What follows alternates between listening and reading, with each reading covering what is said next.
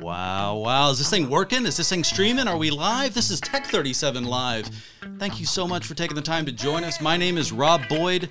God, is the music too loud? I always worry about that. We're figuring this out as we go along and having so much fun doing it. Uh, let me just turn that down just a bit. It's live, as you can tell, and this is the first time we've done it, and it's got so much. We have so much good stuff for you guys today.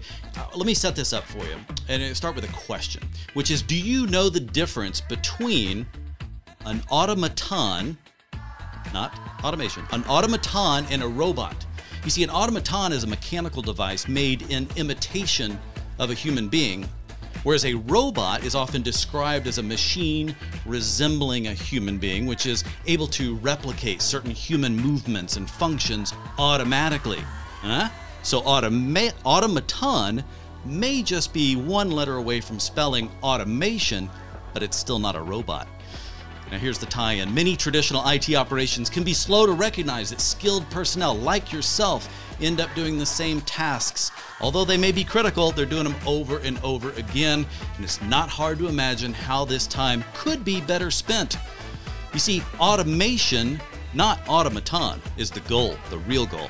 And IT infrastructure has never been more ready for automation. So that's what we're going to talk about today because getting started can sometimes be a little bit intimidating. We get questions, what skills are the most valuable? When is it the right when is the right time to ask for help?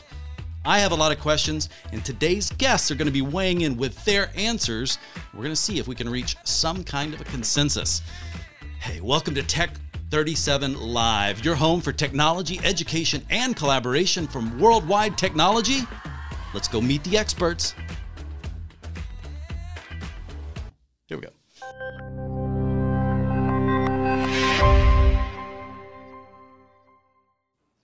Well, hello, experts. A few button press issues with me as we're getting our rhythm on, but it looks like we've got one, two, three, four experts, and that's what I was guaranteed we'd have. So I'm happy. I think this is going to work great. Thanks, you guys, for taking the time to do uh, this first live show. We got a lot to talk about. I've got notes, and they're on paper, which means something official of some sort. But I thought let's go through some introductions here. We got your names and your titles on, but what's behind the title? So starting in the upper left, let's everyone say hello to John. John, tell us a little bit about what you do and what brings you here. Yeah, my name is John Callalang. I'm a solutions architect at F5. I've been at F5 for five years, uh, a little over five years. Before that, I worked in IT. Uh, basically, every small, large IT shop in the Northwest uh, solving problems for a decade, right? Scripting, uh, becoming you know as as proficient as I could with different kinds of environments and tools, mm-hmm. uh, and that's bringing me here because I have a lot of experience on what we did at F5 internally, um, a lot of experience as a decade as an IT engineer.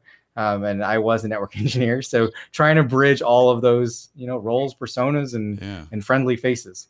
And if I'm not mistaken, you're you're part of uh, a team that's really leading a lot of these changes at F5 and and really uh, contributing to the community, which is going to be a big theme for everything that we're talking about here. Um, but speaking of community and speaking of, of, of just companies that are doing a whole lot more in this area and sharing that knowledge, Kareem, you and I have worked together a number of different times through Cisco. Glad to have you here with us. Tell us a little bit about what you do and, and what you're responsible for thanks, Rob, for having me. Uh, I'm Kareem Iskander. I'm part of uh, Cisco DevNet. I've been with Cisco for, geez, 12 years. Uh, I've always been the developer within Cisco. Um, never really did a lot of uh, networking, even though Cisco is a networking company. Um, when they said they're starting a developer program, it only made sense for me to join. So I was one of the very first um, people to start the DevNet program within Cisco. Uh, it's been it's been one heck of a ride. Uh, it's yeah. been fun. Uh, I learned a lot. Um, I focus. I'm a developer advocate. I focus on enterprise networking. Um, so you can talk to me about Cisco DNA Center, Meraki, uh, you name it. We can talk APIs and orchestration. And um, I make beer uh, for as a oh, hobby. Why did that not come up earlier? And another yeah, another thing in the column I put shame we're not physically together um, during this, but I'm going to note that for future because that's uh, that was my first experience with DevNet actually was because there was craft beer being brought in when DevNet was just a small section of Cisco Live.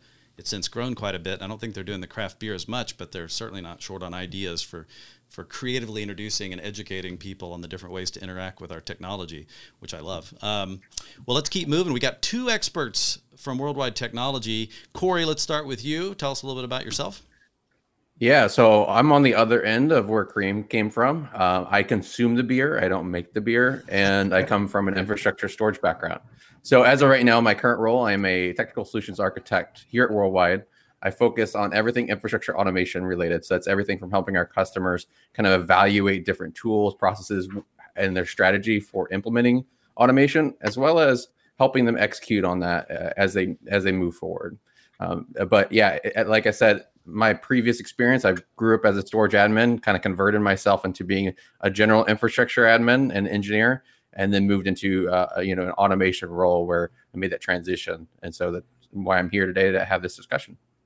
Well, you know, transition is really what I think a lot in our audience are looking at, and that's part of our discussion today, which is well, what's the best way to transition? Because uh, I think it sounds like, and let's ask Tim this too as you introduce yourself, but uh, it sounds like each one of you have done a lot of on the job education translating maybe from something you did before even with kareem with maybe a little bit more developer focused but as you bring that in it's all about the developer uh, uh, integration that's happening across uh, a set of sometimes more mature technologies as everything kind of gets working better together to integrate and automate of course. But tim what's your background at worldwide technology? Hi rob. Thanks for having me. Uh, my background, I've been at WWT for a little over 14 years, so it's been a long time since I was in IT, and I think because of that, I uh, I really missed the wave. Um, uh, dissimilar to uh, the other experts on getting on board with this automation thing. I uh, so I went all in with Cisco DevNet last year uh, and this year to try to get up to speed and figure out, you know, how do I stop spending all sorts of time doing the same thing over and over again. Yeah. How do I get out of that mode? And then how do I share what I learned with other people? And DevNet's been a good avenue for me to do that. I'm so bad. I keep doing the same thing over and over again, thinking I need to improve this. And I, but once I get through this project, I'm going to go back. But this is not about my workflow. Um, so this is interesting, Tim. If you don't, I because I, I didn't realize this coming in, but would you say because I actually like this in terms of your understanding and, com- and contribution to the conversation. So you would say out of the panel here, you probably are the newest um, to the uh, to, to the technical details and and uh, and experience because I think that's a good thing actually because I think you can reflect on things that are probably a little bit brighter and and uh, your flags are still going off on whoa that's really interesting you know where these other guys might be a little bit more uh, burned out or whatever the right terminology would be on some other things. I mean that in a Rob, uh, no, I, I, can say that uh, I have year of experience with this automation yeah. thing. Uh, so most of my background is in traditional IT operations, network infrastructure Perfect. management, and um, yeah, so I'm new to this game. Well, I like that. Well, as you guys heard in the setup, uh, you know, this is about, and I, I kind of went after this thing of automaton because I, I, realized that, that it was only missing one letter to be automation, and automaton was kind of a precursor to robots, much more mechanical. So I thought, hey, this is clever. It's going to make me sound smart when I put all this together. So if we're still on that track of making me look good, um, I was trying to also come up with a list because we were talking before. Let's be honest uh, about what is the best way to kind of encapsulate um, uh, uh, information to share with people about the best way to move forward with their journey towards becoming whether it's an individual looking to add more value to their own operation whether they're looking to get a new job whether they want to be on the the edge of uh, being valuable because you know things are constantly changing. So what do you need to know going forward? And obviously, uh, in, a, in a real general sense, it's around developer skill sets. It feels like, but there's also a lot in our audience, a lot of people in our audience who who are responsible for organizations that are also saying, who should I be hiring? What should I be moving towards? You know, and so I really want to hit those two things in this discussion. And when we first, a, a couple of weeks, it was a month ago, when we were kind of first bouncing ideas off of each other, we were making fun of Joel King, which hopefully he's listening, um, and the articles that he'd written about unicorns and other things that were, were kind of confusing, but still very much on point with regards to, and there's articles we refer to at the end of the show, but what is you know what is it? Is it the top five skills we need to really look at? What's the right thing we should be pushing for? And so in our conversations i tried to go through and kind of encapsulate them Uh, but I think we need to work through these. And so the first one that, that came up, and I was, it was interesting because the first time it happened, I was surprised. And the second time and onward, I had to pretend to be surprised because obviously I'd already heard it. But you guys all jumped at soft skills. So when you talk about soft skills being something very important, uh, almost an intangible though, that you look for in a person you want to work with, uh, or you know is expected of you. Each of you guys are, are, are obviously living this world as well. Um, let's start with John because I'm going to keep starting upper left and I'll pick on different people over time. But when we say soft skills in this area, John, what comes to mind? What's important? How should we break that topic down, that part of it? Yeah, so to me, soft skills, and it's it's an anti-pattern to exactly what this tech tech talk is, right? It's usually technology. Yeah. Um, but it's interesting because the way you're going to use technology is really crucial on how your soft skills are if I'm going to break down process of tech, right? I want to use different tools or or things as we would consider them to be hard skills. I need to figure out how I'm going to introduce, take feedback, utilize uh, I don't know resources that may not be normally accustomed to me, how we break down processes. All of those to me are soft skills, and a lot of them come down to just communication. Can I communicate to Kareem? Can I take feedback from Kareem and make that constructive? Right? Like it's not just dictation or question. That's all soft skill. If you can think about it in that capacity, it translates eventually it translates to things like project management where I you know I have to work with another individual and I have to get information from another individual. Mm-hmm. And so much of the stuff that we'll go through today is uh, part of it I, well maybe we'll uh, we'll foreshadow like troubleshooting it's it has to give me back feedback and I have to be able to accept yeah. that. So so much of it is soft skill we are going to get to troubleshooting, and but that's not on the current topic list. But I think we need to ask Kareem. In fact, Kareem, why is it so hard for you to communicate with John? I'm sorry, uh, I mean to be the right way to phrase that. Uh, you know, he no, just what do you think listen, about man. soft skills? You agree, communication? um, yeah, I couldn't agree more. The being able, uh, having the the being able to collaborate within a team is really important, right? And uh, one of the things that we actually teach about um, in automation is you're not going to be that guy that knows everything, right? You're going to have to collaborate, mm. whether you're a developer or a DevOps person looking to move into you know that role within with a you know a group of network engineers you're going to have to listen to their skill set which is you know their CCIEs they know their network inside and out meanwhile you know the developer side. So you have to collaborate. You have to um, you have to leverage the collaboration tools that you have at your hand in order to be able to to collaborate effectively right and efficiently. So we talk about you know we talk about git being the the protocol to be able to kind of integrate and collaborate in that sense right? So um, yeah it's it's you know soft skills is the start and you have tools that can help you but you need to be able to work as a team. Um, no one brings everything to the table. You have to be able to work together. Yeah, rest assured, I want to get into the tools and techniques, and, and instead of having everybody comment on soft skills, I think in general, some of the things that you guys had all said was around is being flexible, is understanding that that these are um, and I can't remember. I apologize. When you said it, no sacred cows, uh, in in the sense that um, everything has to be about how does the group move forward? How do we get through bottlenecks? And you want team members who have those soft skills to be able to do that. Now, to be fair, I would say these soft skills that you guys mentioned are probably something we want in employees, even if they're not on the developer side. Um, you know, we want people who have good hygiene. Uh, we want, you know, and these kind of things. But but no sacred cows another thing you guys mentioned a lot that I think is important is, um, and again, I can't remember who, but uh, I'll tell you what, let's ask Tim about this one, is about understanding or embracing failure.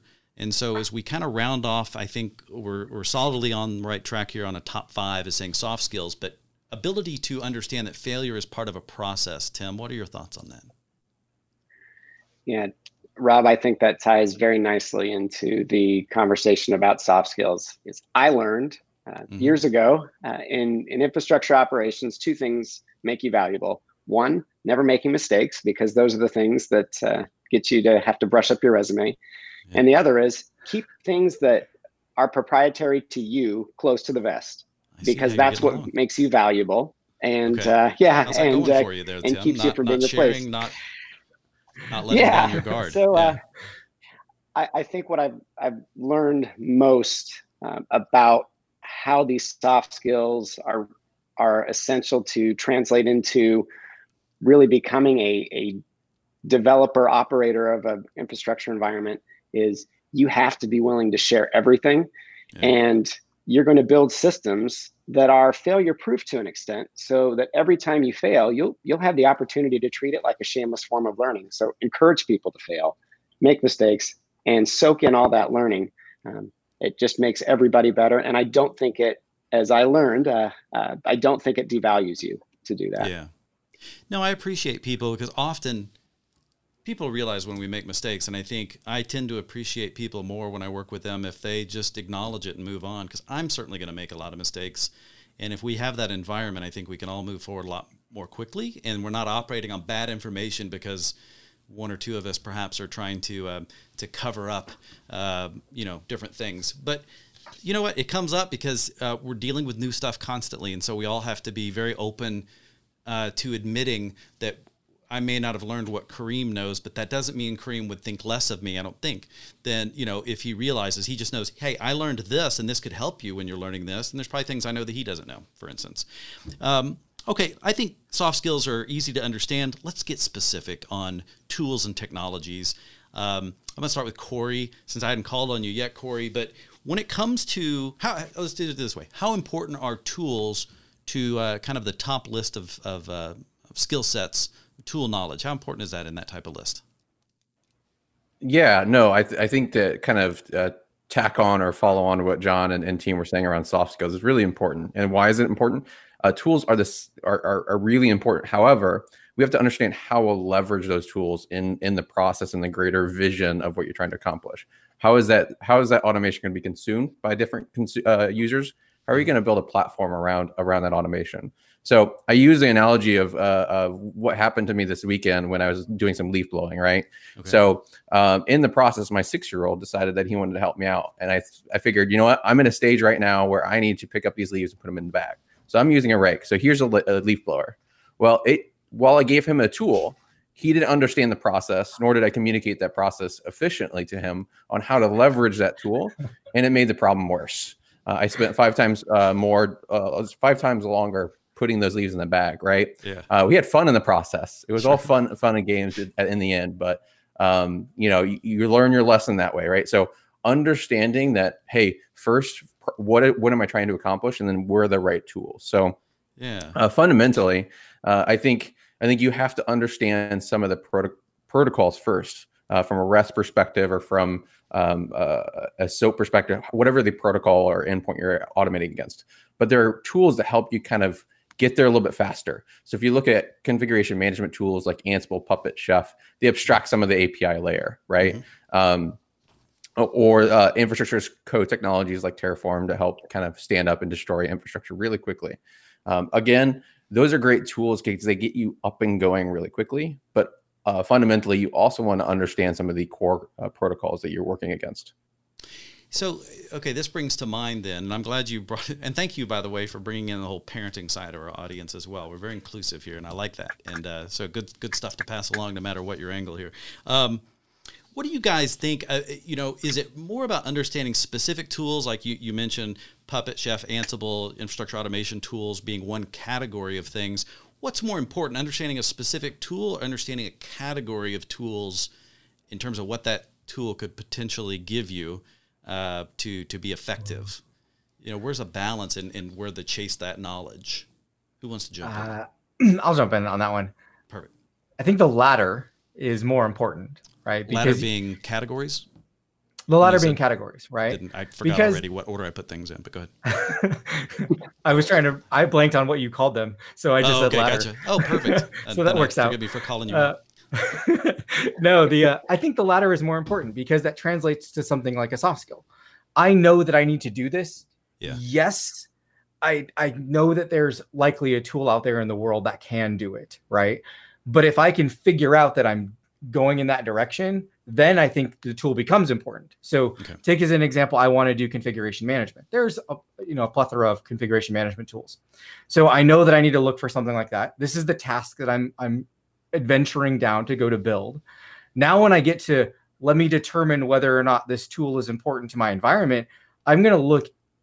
This is going to sound cliche. I'm going to look in the tool mm-hmm. to see if it can handle more than just one use case.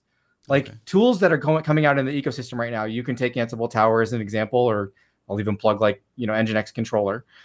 If you're building on some of those tools right now, they do both personas. So I know I want to solve a configuration problem. I'm going to go to Ansible Tower. I'm going to go look in this thing. I could do it that way, but the really good tools that are out in the ecosystem give you both. This is how I would build it in a UI. This is how I would build it in an API, and it's presented to me. And to take that, uh, uh, I don't know, to take an analogy from Corey, like if if Corey wanted to get his I don't know yard cleaned with his kids, he could have presented that as the option to them, but he didn't, right? So it wasn't necessarily the best tool for the job, Yeah. right? It would have been the tool and instruction. And I think that that's the products that you're looking for right now in the space is tool with instruction, not just a, a hammer or a blow, uh, a leaf blower. A Leaf blower. I'm picturing Corey And- with a, power, a PowerPoint and a six year old. Like, all right, And if I let's understand the process here. First, it's all about mindset. So, so, are you listening? Yeah, go ahead, Kareem. if I may jump in, Rob, Yeah. here on uh, just to add to what uh, John was saying is, um, I, I think I think the as you're starting your journey, you have to define what is the problem you're trying to solve, right? Okay. And as you try, as you define that, then you're going to find yourself into the the land where I have all these options uh, or group of tools that I can that are available for me to access. And I think for me, um, not not only doing your homework and understanding what the tools are, you also have to count on the community. So I go out and look at who has what in their GitHub repo, who has what in in a kind of a nice clean learning process, right? I, I was looking at taking on uh, Terraform Vault, uh, not Terraform, sorry, uh, HashiCorp Vault um, uh, as as a project that I wanted to integrate with DNAC, right? Um, I, I've I've never used it before, and I went on I went on on their site and I was like, okay, what do they have? And then I found somebody else that you know used it that had written a really great GitHub um, kind of uh, getting started with Vault, and I looked at what what you know what I need from that, and I started with it. So the community can be of a value to you, and um, can can can also be a, a, a tool um, that is kind of goes hand in hand with what you pick from a technology perspective. I've been called a tool. I don't think that's what. Um, I don't know if that's, That's exactly different, what they Rob. were Totally referring- different. Okay, sorry. completely Yeah. different. Not the right call, probably either. Um, well, and you bring up something, a couple of interesting things there, which is this notion of, and this kind of gets back into soft skills, but I, it's just something I've noticed working both uh, in, in the developer community, and this actually has come up in a, in a lot of things I've been doing with worldwide technology, where I'm googling, like if, if I was working with you, I would be then next I'm kind of, kind of looking around and searching on uh, HashiCorp and Terraform, and I'm, I'm looking that up, and I don't fully understand, but I'm starting to get it together as I see things overlapping. But one thing I love is that it seems like one of the skills I think I would throw in the group is the uh, is sharing knowledge. It feels like it's pretty much in the DNA of everybody that I've ever worked with in anything related to this. And you're saying how much that benefits, and you're saying uh, look to see what other people have already accomplished because it may cut your journey a bit. Tim, I, I'm assuming you've leaned on experts uh, in that respect. But if we're talking about categories of technologies, to make sure we stay on track here, I was thinking of categories. Sorry, as we're leading into that, but source control. It seemed like I remember, you know, change control and that. How important, Tim, is is that to what we're trying to accomplish? Rob, I think what I've learned in the course of dabbling in a bunch of these different tools is that the top three tools are uh, the, across all automation Go, go ahead. uh, infrastructures are uh, version control. Version control. Uh, then I would follow that with version control, and then make sure you have good version control to go with Three- that. three- oh wait, sorry, Um, sorry. Three, three. Third was version, version with a V. That's version? version control. Yes, Got it. V. Okay. It's uh, So Rob. you're it's just important. it- Okay. it, I think it, this ties back to soft skills also, but version control, in addition to being a mechanism that facilitates your build process, your deployment process, it's the tool that facilitates your organizational learning process. Yeah. It's what is going to kick off your CI CD pipelines that tell you, oh, did, did I make any mistakes in my code? Do I have syntax errors? Did I change something that I don't want to change? Or, hey, did my code do exactly what I thought it was going to do? and then make all those failures and successes available to everyone else uh, in your organization. Well, and I think Yeah, so. it- It, would Git fall into that category um, as being a I mean, because Git is often your source of truth that everything is going to refer back to. And now we're looking at infrastructure automation and infrastructure as code, and it feels like you know Git is playing a central role. So understanding that, if we were to call out specific tools uh, in there, anybody taking notes on on these specifics, obviously that one is is huge. Uh, who was that? John, you were going to jump in. Uh, Corey was, but I'll wait. Oh, Corey. he okay. goes. Corey. Yeah. So I the import around the importance of version control. I like to bring it uh, in one example in my work history yeah. where version control wasn't u- utilized properly. Um, so I'm not going to name names or name organizations, but I'll use this example. Uh, there was a SAN automation script that I came across once where I, ju- I, had just joined the organization. Said, "Hey, where are we doing automation around SAN zoning?" And they said, "Well, here's Sorry. here's the script in in Git." I'm like, "Great, I'm going to use that." Uh, yeah, very exciting stuff. Love um, yeah. So I went. I leveraged that script for my zoning. Well, when I was talking with somebody uh, in my group the next day, they said, "Well, I use this one out of this ServiceNow KB article."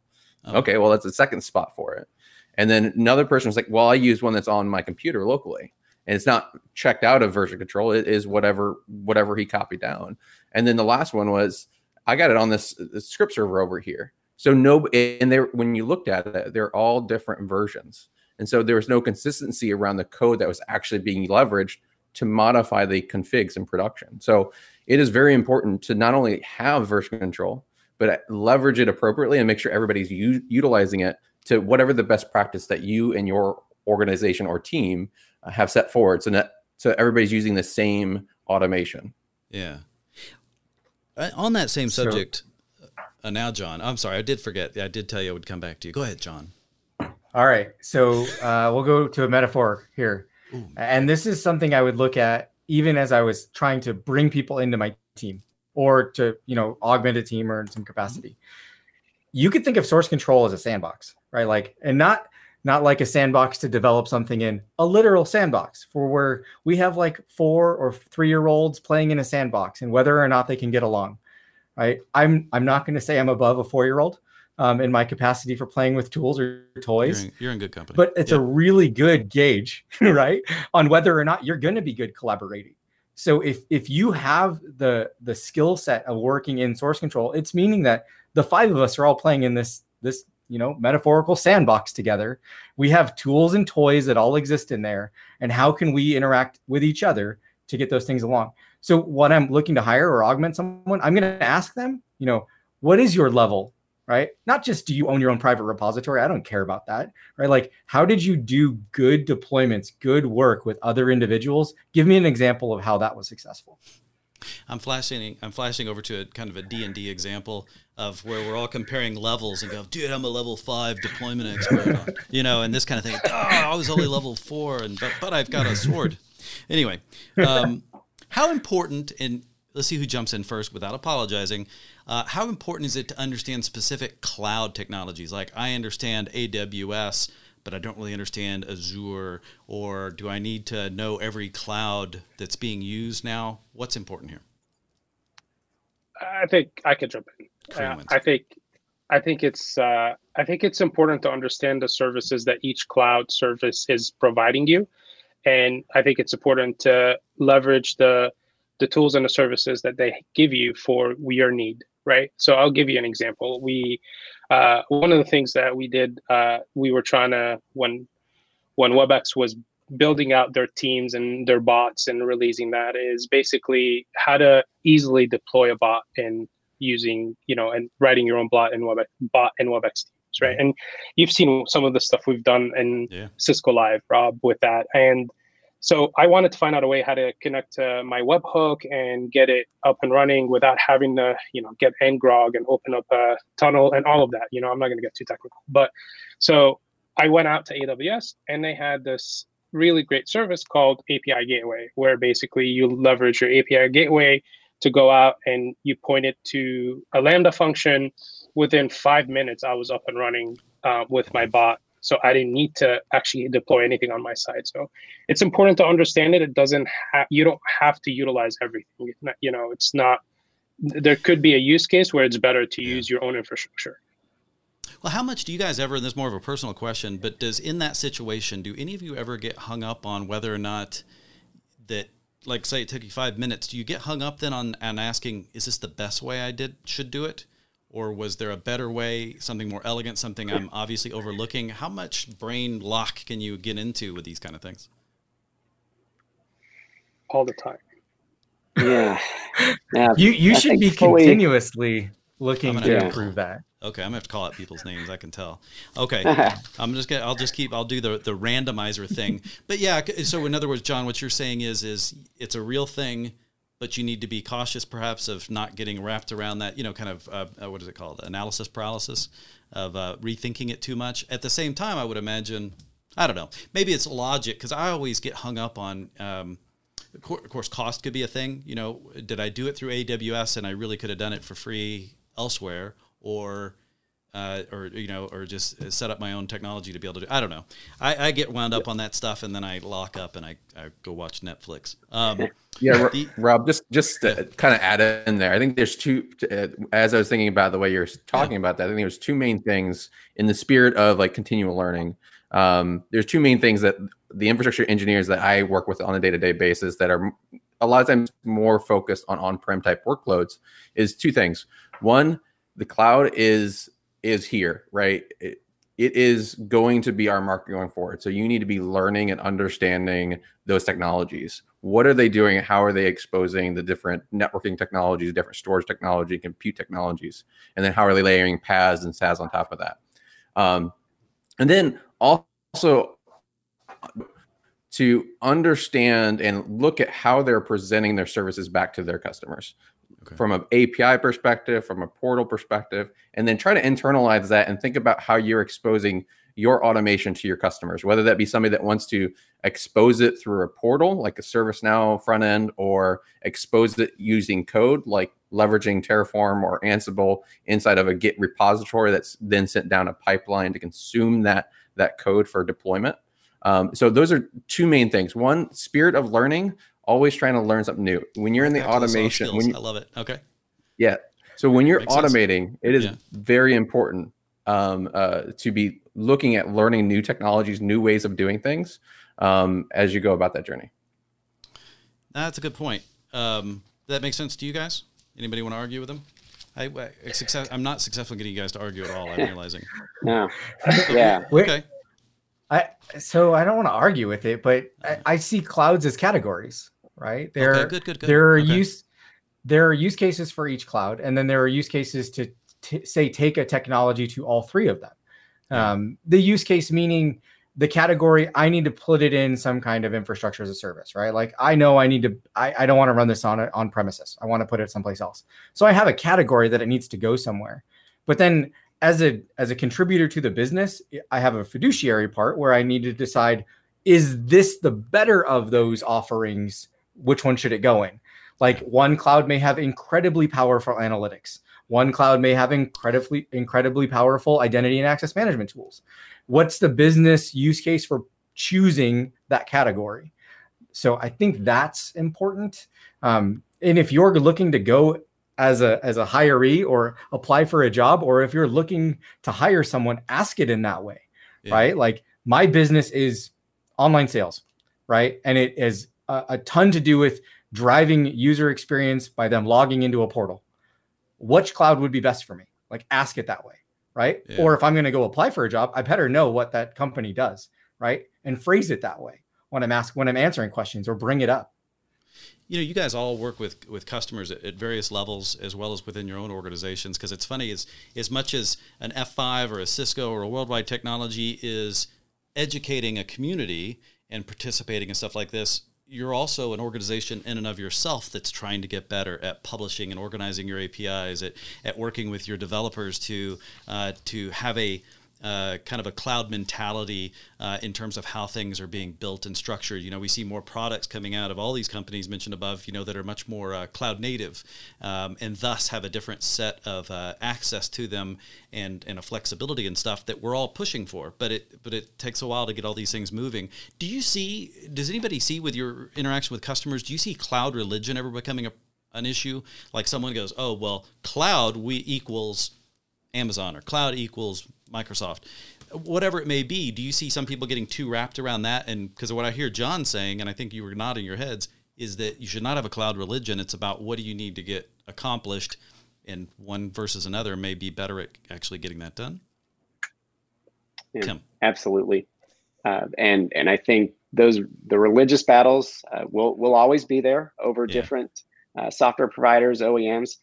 I think what we try to emphasize is it's very important, as you said, focus on developing what you're developing to be written in a cloud native way, a way that's very cloud friendly, that becomes portable.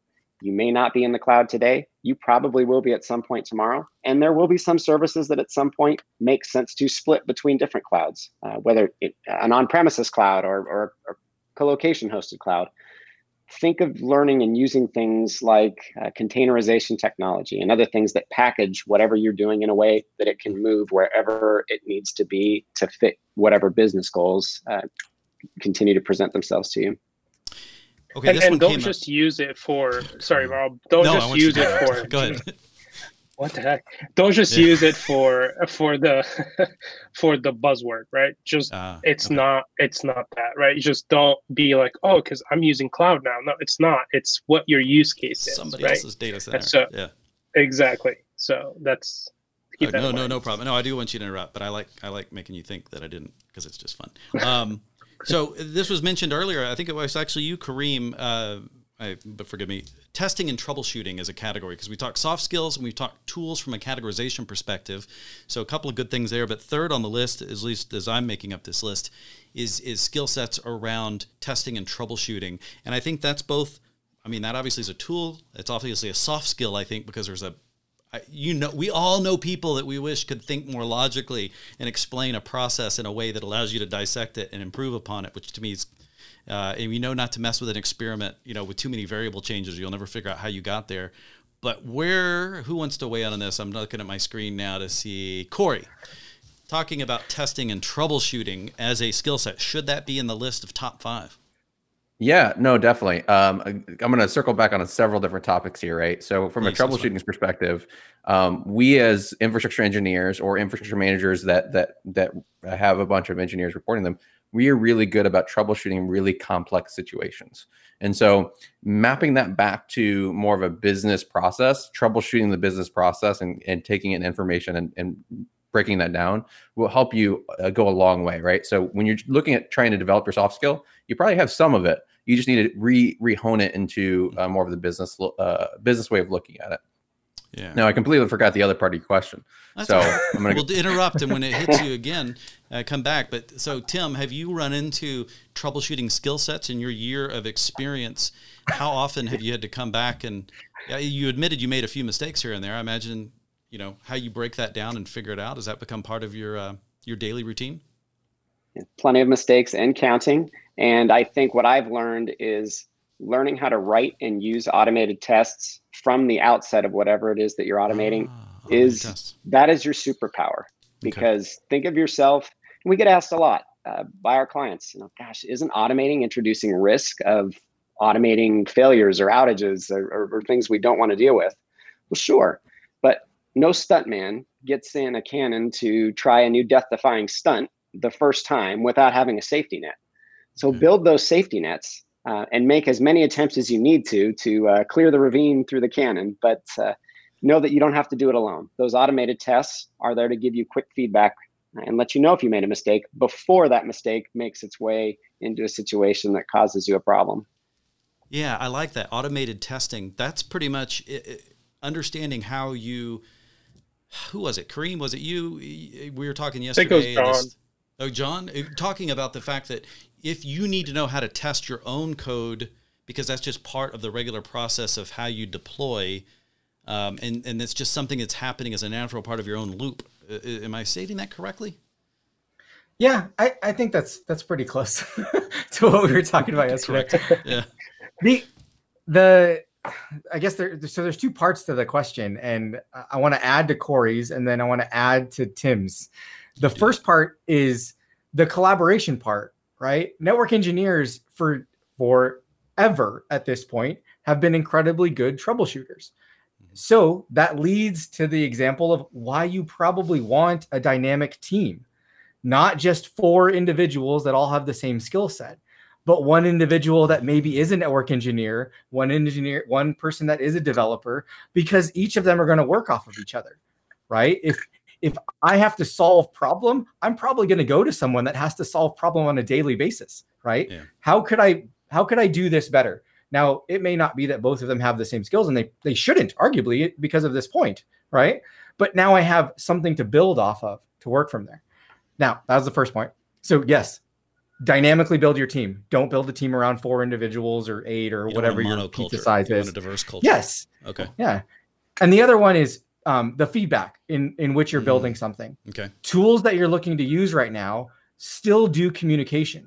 So if I'm going to use Ansible and I'm going to say, build me a, a VPC, right, in AWS, what Ansible gives back to me is information. When it's done, it gives me the name of the VPC, maybe the ARN, some kind of information about it. That gives me information that takes me to the next step. So I can take and build my functional tests, right? So the first step is I built a VPC. Cool. The next step is did it co- did it actually get built the way I thought it was going to? I can progress to the next thing. So I'm moving in this little incremental feedback loop yeah. while I'm building out the next phases. So yes, like you can you will fail but that failure is not really a failure it's a response right yeah. and if i'm having a communication with someone i'm looking for the response and how i move into the next part of that conversation or the next part of that tool chain i'm realizing that because of my over talking we're dragging on past our our our commitment to 37 minutes in this thing but we're only through three, and there's two more uh, to come up here. But I'm also thinking how important it is, tying back again to the soft skills, is that you want to test so that you can fail early because you want to uncover those challenges. From what I understand, as you're contributing code, it's going to become a much bigger issue if those things aren't caught and immediately addressed and then continually updated. Uh, kind of the CI/CD principles, I guess. Um, uh, yeah, I'll get to recommendations to do next. Uh, how important these days? This is number four on my list: coding and scripting expertise. Um, let's go to Tim again. Uh, Tim, do you feel like scripting is still a necessary skill in this environment? You got you mentioned so many great tools. I just wonder if that's still a something we should work on. I, I do think having some base of uh, ability to write scripts or write in a programming language it really doesn't matter what it is. It's it's the language that's going to fit your use case and your business requirements the best.